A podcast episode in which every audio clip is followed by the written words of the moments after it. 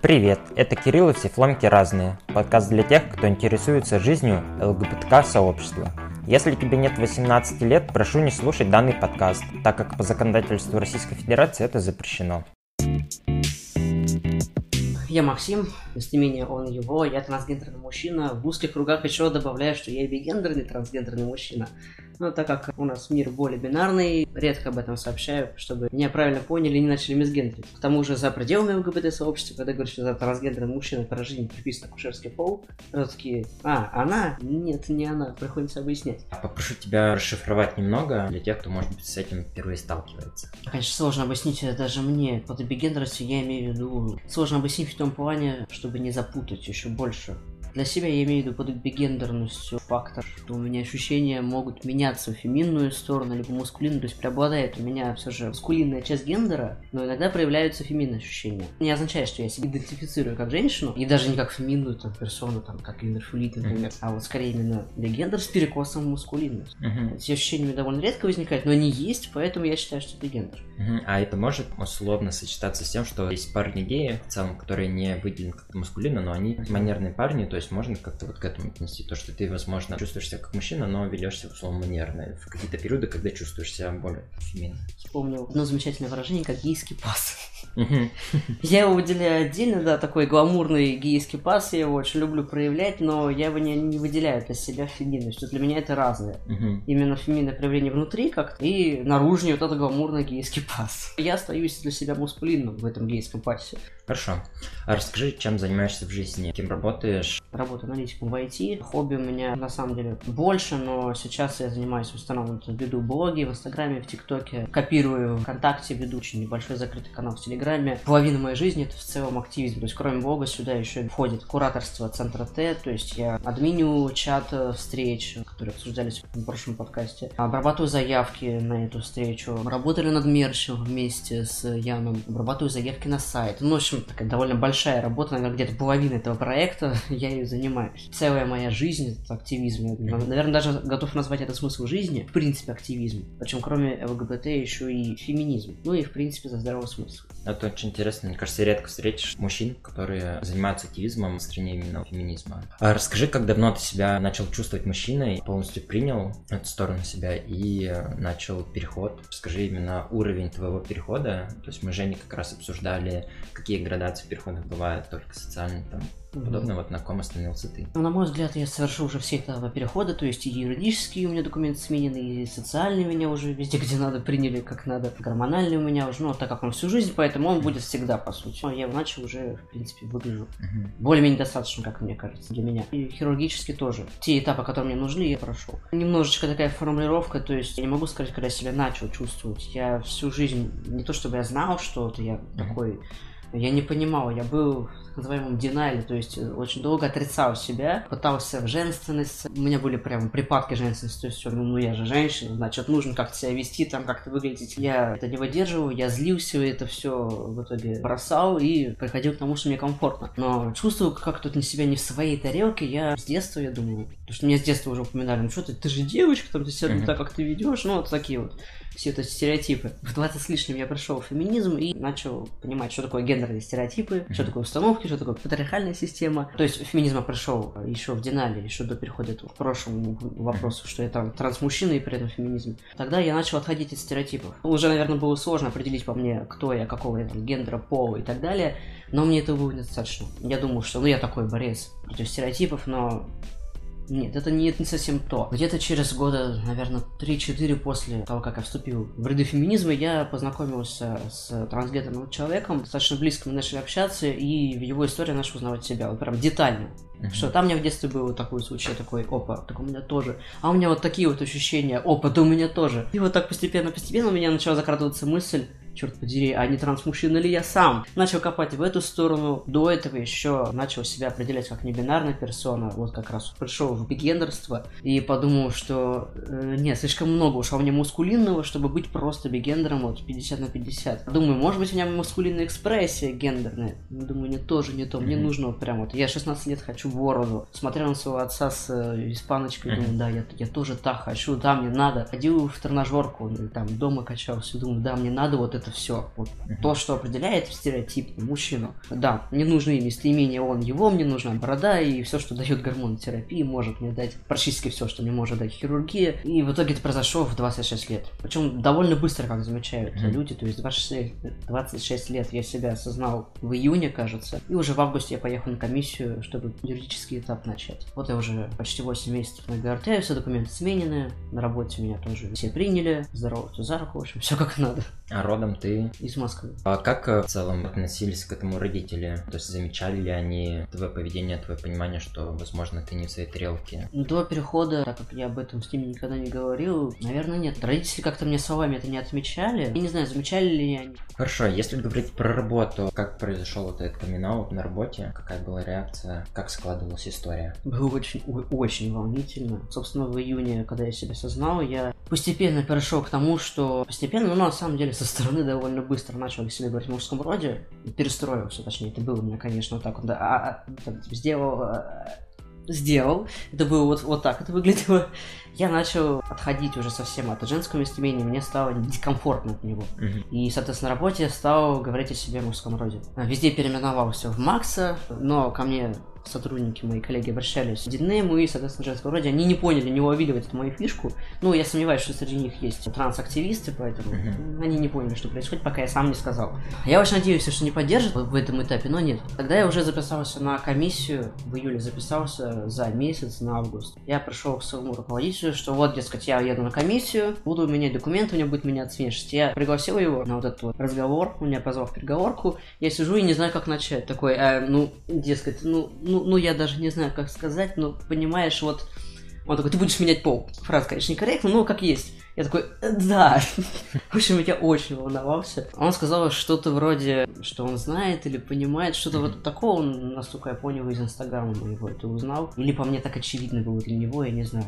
Вот, он отнесся очень корректно, меня поддержал. Мы с ним договорились, как об этом узнают, собственно, мои коллеги, потому что я пришел сказать, типа, давай предупредим наших коллег, что я буду внешне меняться, что мне голос поменяется, и главное, мне документы сменятся. Давай сообщим местоимение, там имя тоже, давай, как мне комфортно, а то мне болезненно. И и как раз это совпало с тем, что я уходил в отпуск на две недели, собственно, на комиссию. И мы договорились так, что во время отпуска он об этом и расскажет. Договорились, что пока я не сменю документы об этом, дальше группа дело не пойдет, потому что многие могут не понять. Я говорю, окей, я все понимаю, дело такое. Собственно, уже по пути в Самару он мне написал, что вот, дескать, поговорил с коллегами, буквально, по-моему, в первый или второй день отпуска.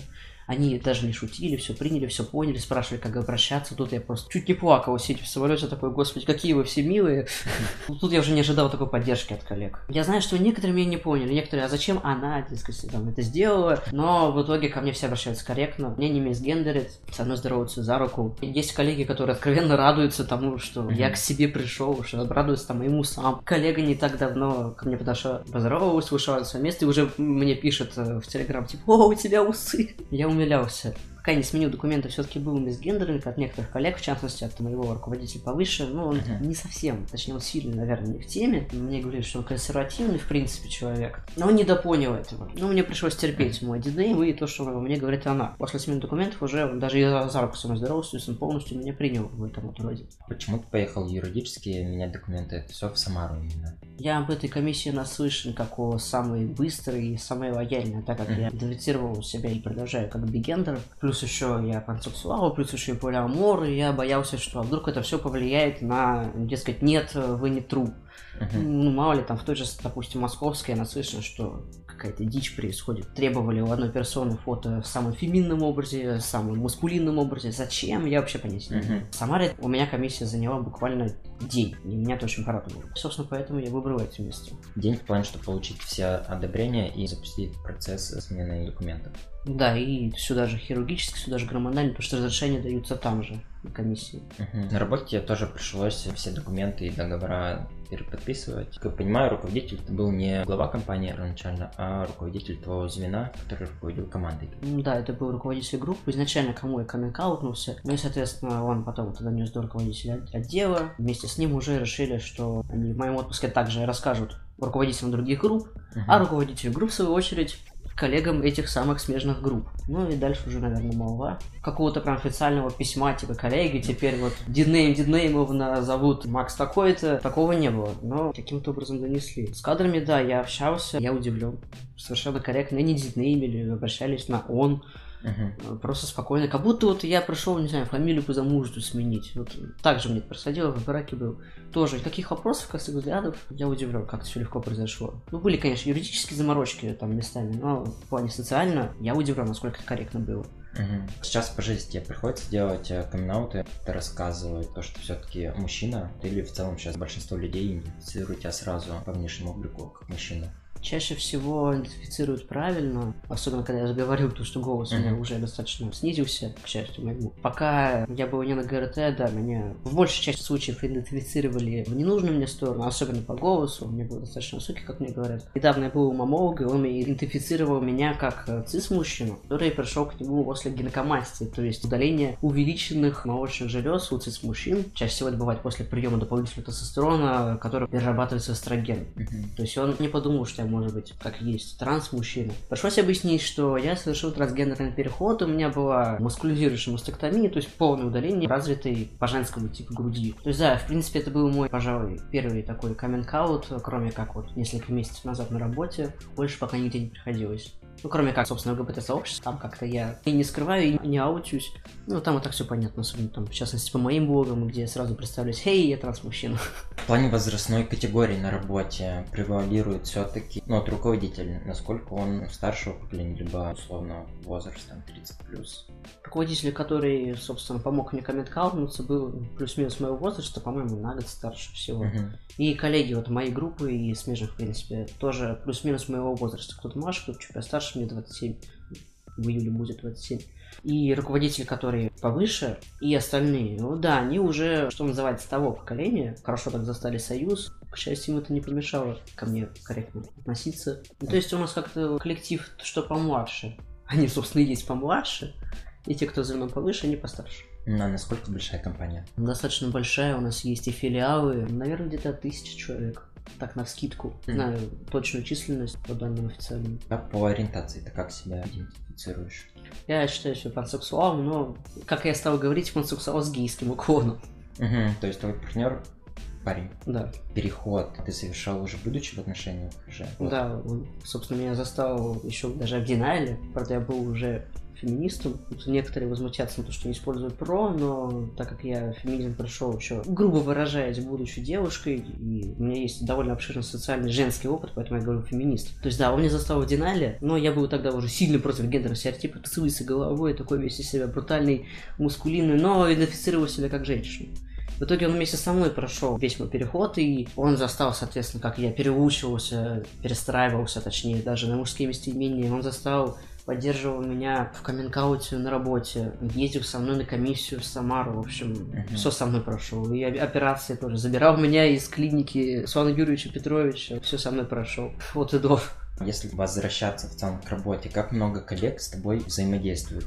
взаимодействовал раньше. То есть мне интересно понять. Логично то, что сообщили условно другим группам, как бы это одно, и они могут просто тобой не взаимодействовать, поэтому отнеслись к этому, окей, вот именно сколько людей взаимодействует именно в процессах. На скидку плюс-минус в разной степени тесноты, мне кажется, где-то до 100 человек. Это могут быть и смежные группы тоже, в частности, коллеги из других подразделений, наши какие-либо начальники, коллеги из филиалов, это тесно взаимодействую с тестировщиками, разработчиками. В целом, я думаю, плюс-минус до 100. Не предполагал, что аналитики общаются прям именно вот так вот крупно с большим количеством коллег. Если ты будешь менять компанию, ты расскажи э, твои предположения, как ты будешь отбирать компанию. Будешь ли ты ее оценивать на толерантность, ну, то есть какие критерии у тебя теперь уже тогда будут твоему будущему работодателю? В идеале, да, конечно, выбрать такую компанию, которая четко ЛГБТ-friendly, они известны давно как ЛГБТ-friendly, но реалии мои таковы, что мне, в принципе, сейчас не очень легко найти работу потому что не хватает знаний и опыта, несмотря на то, что я уже два года аналитик, у нас немного снижены требования. Не то чтобы у меня прям сотни предложений, поэтому смотреть я буду скорее как цисгендерный человек, в общем, которого не выделяет никаким образом разного рода ЛГБТшность. То есть, как и остальные, зарплата, должность и так далее. Но если придется сказать там каким-то образом, допустим, а где военный билет, если спросят, ну, дескать, у меня еще нет, ну, придется пояснить почему. Как решается вопрос с тем, что трансмужчина годен к армии уже тогда, если он до сих пор не перешел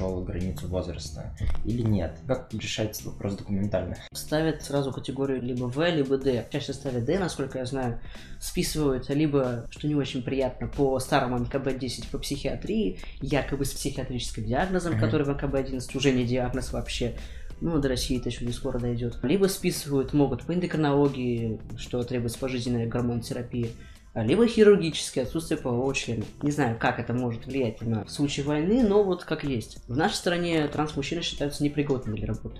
В странах с женщинами там еще проще. А женщина после перехода приходит в военкомат и заявляет, а все, дескать, у меня женский паспорт, вы меня не примете, все, я непригодный. Соответственно, мы не служим. Военный билет же в любом случае тебе должны дать. Транс-женщине уже навряд ли будут давать его, просто вычеркнут из базы ее. А тебя должны вписать и просто выдать военный билет. Да, военный билет выдадут, там, собственно, будет либо категория В, mm-hmm. в случае войны могут призвать, либо сразу категория Д, тогда и в армию не иду, и на войну в случае ее тоже не иду. Я пока глубоко в этот вопрос не погружался, потому что мне еще не с чем идти в военкомат, мне нужно еще заменить документы. Так чисто по отзывам по-разному реагируют в военкоматах и по-разному воспринимают. Соответственно, кому-то сразу влепят категорию D, не разбираясь в психиатрии, все. Кому-то могут и В, с кем-то удается договориться на D, ну, допустим, по хирургии. Считается в некоторых местах, что D может негативно отразиться на той же работе, например, потому что это некое клеймо. Типа, вдруг тебе там психиатрия, наркология, там ВИЧ, это, конечно, уже отдельный вопрос стигмы неправильный. Хорошо. Совершал ли ты камин в рамках своей сексуальной ориентации? Говорить на той же работе, что ты в паре с парнем, вот, есть ли такие истории? Прямо заявлять э, всем здравствуйте, я Максим, я гей, такого не было ни разу, в принципе. Ну, кроме как, опять же, на ЛГБТшной встрече, где это ожидается. А так, э, несколько коллег знают, что встречаюсь с парнем. Эти же коллеги его лично знают, мы mm-hmm. участвовали в некоторых общих сходках. То есть, отвечая на вопросы, прямого каминг не было. Если у тебя в округе гендерно-нормативные, гендерные друзья, не относишься к ЛГБТК комьюнити, там, перед мамой, возможно. С мамой тоже как-то не произошло такого коммент потому что встречаться с своим парнем я начал еще в динамике, соответственно, для нее и для нас тогда это были гетероотношения. Mm-hmm. Где-то совершаю переход, и наши отношения вступают в статус гейских. Маме так все понятно, что теперь гейские отношения. Она никаких комментариев об этом не выражала, и каминг делать не пришлось. Где-то в других местах примерно так же произошло, да. Все мои знакомые, кто вне ЛГБТ-тусовки, для них просто гетероотношения стали гейскими. Uh-huh. Пока еще не приходилось как-то. Кроме как в блогах у меня спрашивали ориентацию, соответственно, там. Я не могу назвать это каминг он просто отвечал, что да, я бисексуал, да, я встречаюсь с парнем. Или типа, еще я полиаморен. Я не могу назвать это каминг для меня это что-то такое что ты вот долго собираешься сказать, и вот ты выдыхаешь, вот да, вот я вот такой, вот такая. Хорошо. Сейчас у меня актуальный такой вопрос про принятие социальной, социальной роли, социального статуса парня в нашей стране. Как тебе с этим уживается? Я в этой роли живу еще пока чуть-чуть меньше года, а если учесть с момента, когда меня начали уже однозначно считывать, это еще меньше. Но я обладаю навыками анализа в силу работы, mm-hmm. поэтому такой вопрос с подковыркой, конечно, учитывая, что феминист. Ожидаю горящей жопы. Не могу сказать, что мужчинам прям сильно легче живется, но считаю все-таки, что в принципе в ЖГС и в статусе женской гендерной роли больше плохих моментов. Но есть также и с мужской стороны, конечно, проблемы. Я не отрицаю там, проблемы, которые решаются в мускулизме, например. Совершает переход. Я был готов к заморочкам, проблемам и так далее с той стороны, зная о проблемах, которые решает такое течение, как мускулизм. Но они меня не останавливали, потому что этот переход был мне нужен. И не могу сказать, что я прям откровенно считаю, что мужчинам живется легче. Но я, тем не менее, не отрицаю, что женщины более подавляются, потому что система система у нас патриархальная, заточена под мужчин. То есть это выражается абсолютно в деталях. Даже, например, безопасность в машине, она выстроена по цис мужскому телосложению. А женщин, как правило, поменьше, uh-huh. в большинстве своем отражается безопасность для женщин. И это только одна деталь, которую я сейчас вспомнила, на самом деле их гораздо больше. Но вот сталкивался ли ты с моментом, когда тебя принимают условно где-то как парня уже, и вызывают, не знаю, на драку. Ну, типа, ты ж мужик, давай разберемся по-мужски. Успел ли ты уловить разницу, как тебе относились раньше и уже сейчас как относятся? Кстати, да, я вспомнил один момент. В драке, к счастью, я еще не успел ввязаться, и я очень не люблю конфликты в любом их проявлении, но при этом достаточно агрессивный ответно в драках не проходилось мне еще участвовать, к счастью. Конечно, наивно полагать, что не придется, когда-нибудь меня рано или поздно на мой гейский пас поймают и за что-нибудь еще. Но не приходилось. Но при этом в том же ТикТоке, например, под видео, где мне накрашены ногти, я это делаю очень люблю, то есть это то, что мне осталось с той стороны, и я вообще не делю маникюр, какой-то там мужской, женский и какой угодно еще. Для меня это просто ногти и все. Ну, сейчас уже не модно делить, да. Да. Но многие блогеры известные это пытаются развеять. Да, и я очень поддерживаю эту ЛГБТ-пропаганду. А Я также нормально отношусь к макияжу, я нормально отношусь к какой- какой-то яркой, кричащей, там, блестящей даже одежде. Как сорока в последнее время, именно после перехода я стал как сорока цепляться на блестящую одежду, не считаю это каким-то женским, мужским, и мне норм. И в комментариях в том же ТикТоке мне, на меня начали, чувак, типа, ты же мужик, зачем тебе ногти крашены?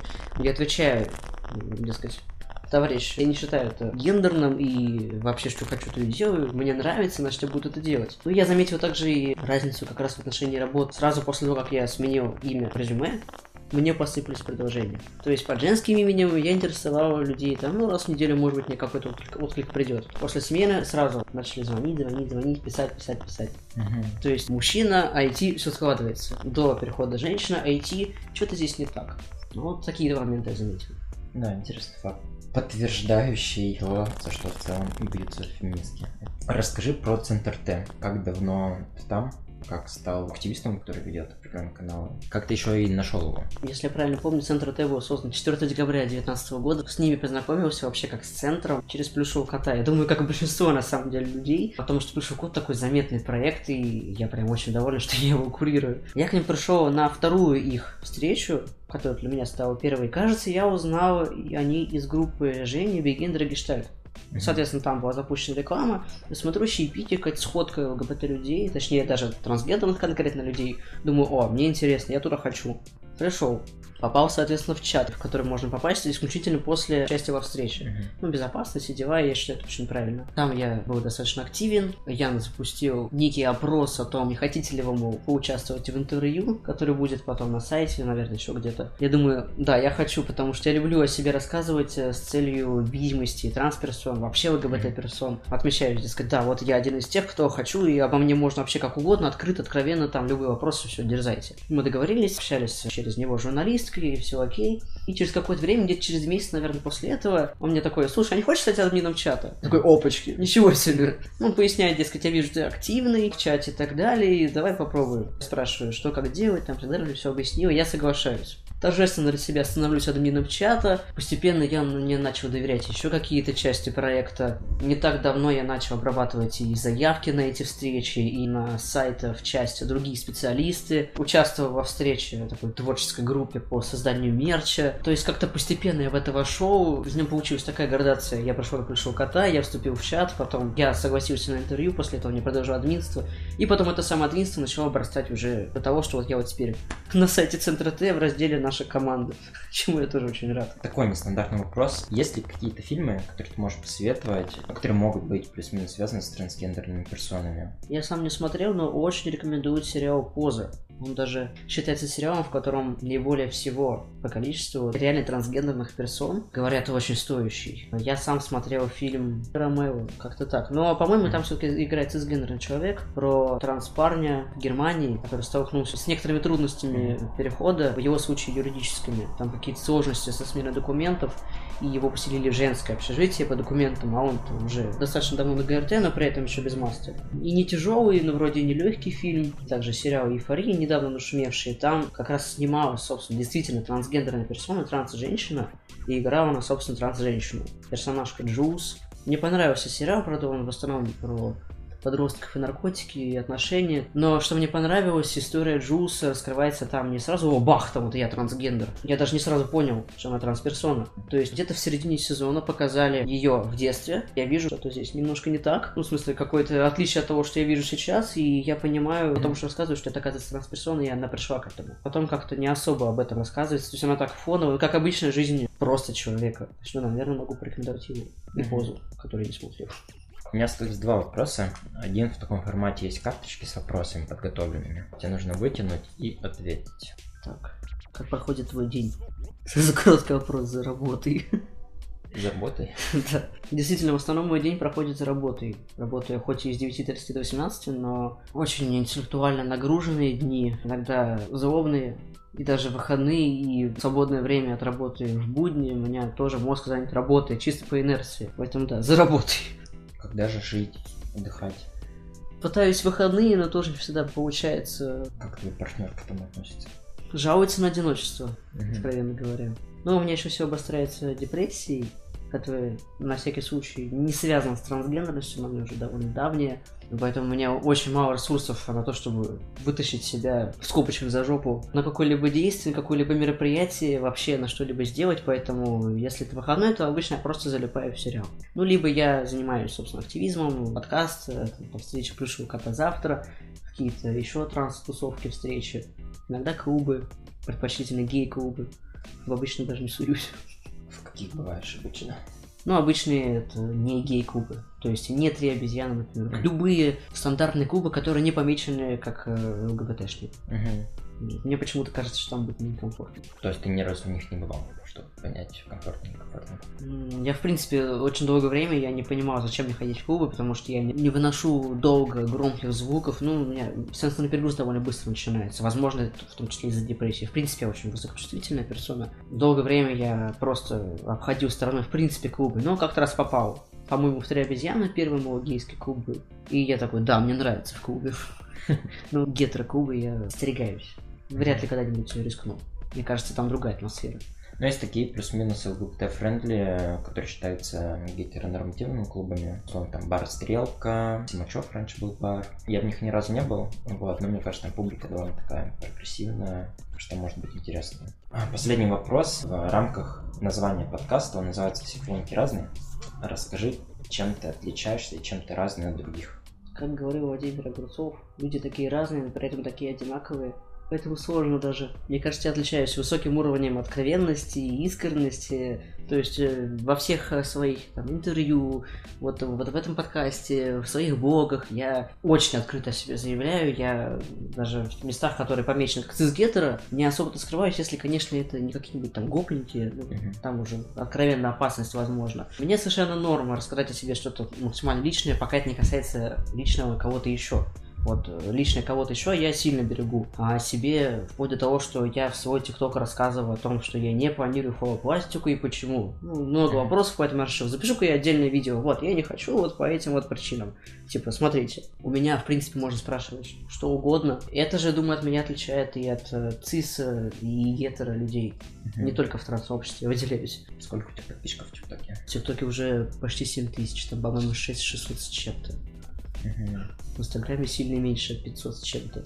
А пишут тебе в целом другие трансперсоны из регионов? Да, да, и подписаны, и прям сильно других мест мне писали, спрашивали что-то, просто знакомились.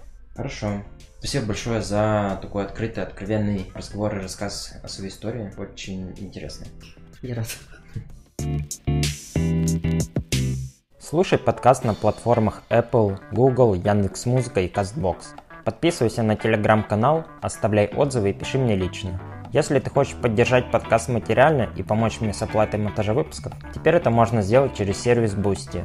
Все ссылки ты найдешь в описании. Спасибо, что со мной и до встречи в следующем выпуске.